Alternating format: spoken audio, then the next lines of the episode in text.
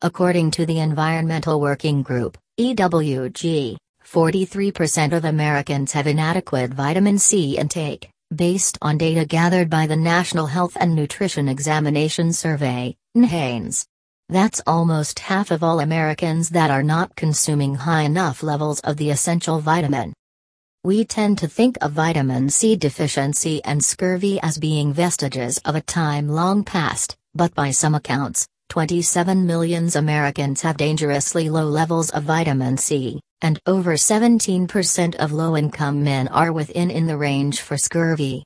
While this represents the outer limits, adequate vitamin C is something that should be on everyone's radar, as we will see. Many processes in the body are affected by low vitamin C without those levels being severe enough for scurvy to develop.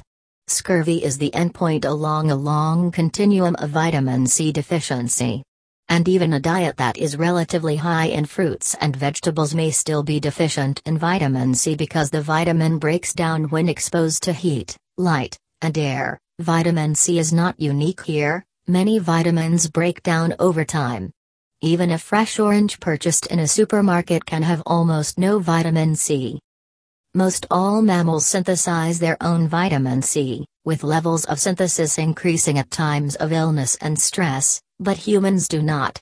Some theorize that at one point in human evolution humans lost the ability to synthesize vitamin C while they lived in a very fruit-rich environment. The list of vertebrates which cannot make vitamin C internally is pretty slim, and according to Wikipedia the main exceptions are most bats, all guinea pigs, capybaras, and the Haplorhini, one of the two major primate suborders, consisting of tarsiers, monkeys, and humans and other apes. Vitamin C is essential both in terms of requiring an outside source of the nutrient, but also in terms of our health. Vitamin C plays a role in pretty much every single aspect of our physiology, and our endocrine health completely demands vital levels of the nutrient. Below, we will look at the major influences vitamin C can have on sexual health.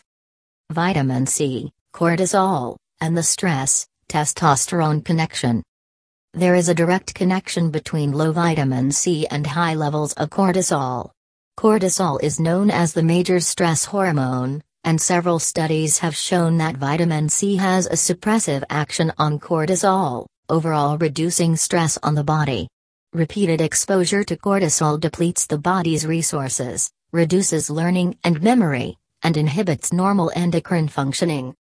Numerous studies, the interaction of testosterone and cortisol is associated with attained status in male executives. Stress hormone blocks testosterone's effects, study shows, have shown that cortisol inhibits the action of testosterone in the body, so that even if circulating levels of testosterone are high, as long as cortisol levels are also high, the effect of testosterone is negated by cortisol. Additionally, cortisol has been shown to actually decrease testosterone production, so it not only inhibits the effects of testosterone, it inhibits the production of testosterone. Cortisol is loss loss for testosterone. Vitamin C and intercourse frequency. In terms of reproductive health, some of the most interesting research that has been done with vitamin C is in regards to vitamin C and intercourse frequency. As we have seen, there is a direct connection between vitamin C and testosterone through the cortisol pathway, and while this in and of itself would affect intercourse frequency, it does not tell the whole story. This is because vitamin C has been shown to increase rates of intercourse, but not rates of masturbation, as we would expect to see if it was due only to increased testosterone or other sex hormone levels. According this to research, Vitamin C increases both rates of intercourse and increases mood, through an unidentified, direct pathway. In this study, 81 healthy, adult males were split into two groups, placebo controlled, to test the effects of ascorbic acid, vitamin C, intake on sexual behavior. Those receiving the supplement were given 3,000 milligrams of sustained release vitamin C daily, for 14 days and those receiving the placebo were given just that, a placebo. Those receiving the supplement reported greater rates of intercourse, but not masturbation, and improved mood.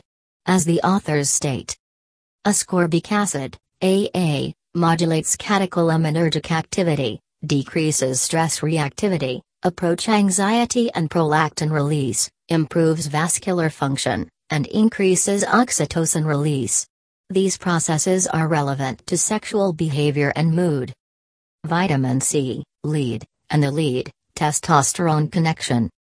Lead, like scurvy, isn't something we have left in the past, and lead exposure and toxicity continues to affect both children and adults from all socio-economic groups here in the U.S.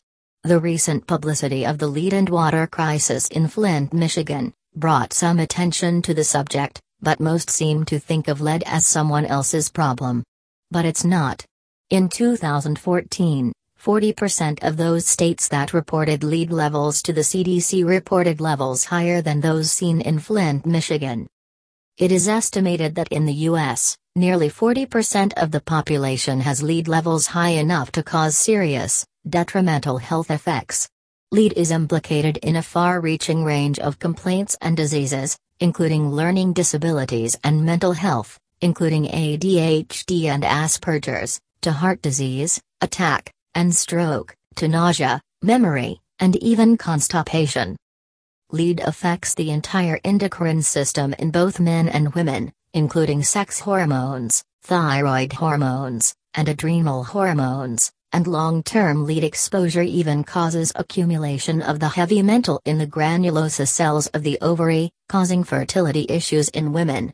In men, lead exposure decreases sperm mobility and increases sperm deformities, and reduces testosterone. One study in particular noted the results showed a significant reduction of the intratesticular testosterone levels after 30 days of lead exposure. Lead has a direct, negative influence on reproductive health and sex hormones, and, as stated above, it is estimated that just less than half of those living in the U.S. have high levels of lead exposure. Vitamin C is able to protect against lead on several levels, According to Joel Simon, MD, mile per hour, SFVAMC staff physician and UCSF assistant professor of medicine, epidemiology and biostatistics, vitamin C levels are an important independent correlate of blood lead levels among Americans. Just 1,000 milligrams a day has been shown to decrease lead levels in those exposed. 1,000 milligrams is also what is recommended by Dr. Mark Hyman, MD, for reducing lead levels.